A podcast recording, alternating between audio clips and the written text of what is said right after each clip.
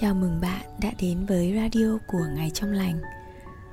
Tôi là Giang Kết, người trị liệu tâm lý.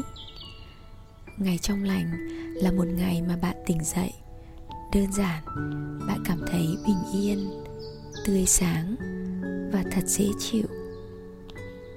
Mong rằng những chia sẻ tại đây sẽ gieo duyên đem đến cho cuộc sống của bạn thêm nhiều những ngày trong lành.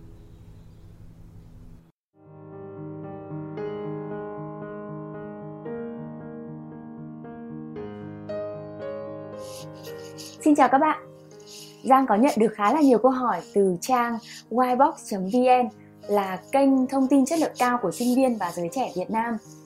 Trong đó có rất nhiều câu hỏi về chủ đề trầm cảm và sức khỏe tâm trí. Hôm nay Giang sẽ trả lời, chia sẻ với các bạn về những câu hỏi này.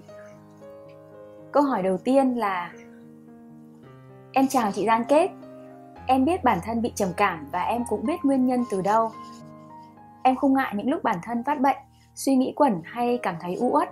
Điều em thấy phiền phức nhất là những lúc em phát bệnh, nó sẽ ảnh hưởng đến học tập, đến hoạt động bình thường của mình trong cuộc sống. Em thường lãng phí rất lớn thời gian để bản thân có thể cân bằng. Em đã cố gắng để giải quyết từng việc, duy trì thói quen tốt nhưng chỉ được khoảng 4 ngày.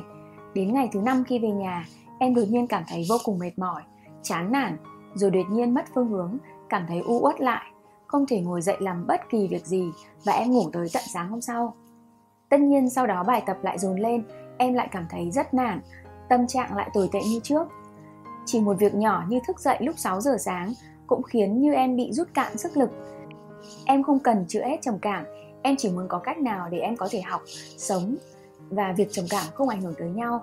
Như kiểu một ngày chỉ có giờ này, khoảng thời gian này là có bị trầm cảm, những lúc khác trầm cảm không được phép xuất hiện như tạo một cái neo vậy.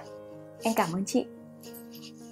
Thực ra thì ai cũng muốn là mình không cảm thấy bị trầm cảm không cảm thấy tâm trạng của mình rơi xuống và không muốn nó ảnh hưởng đến cuộc sống của mình.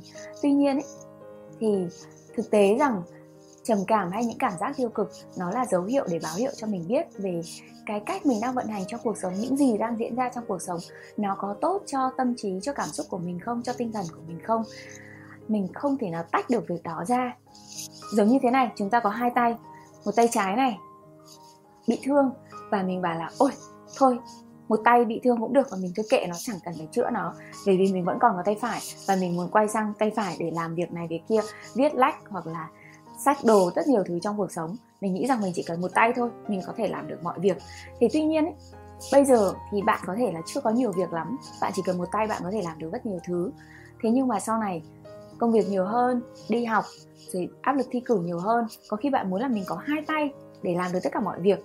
Sau này thêm nữa trong cuộc sống lại có nhiều áp lực hơn nữa nhiều trách nhiệm hơn và bản thân mình cũng có nhiều mong muốn hơn được phát triển bản thân hơn sẽ gặp nhiều thử thách hơn.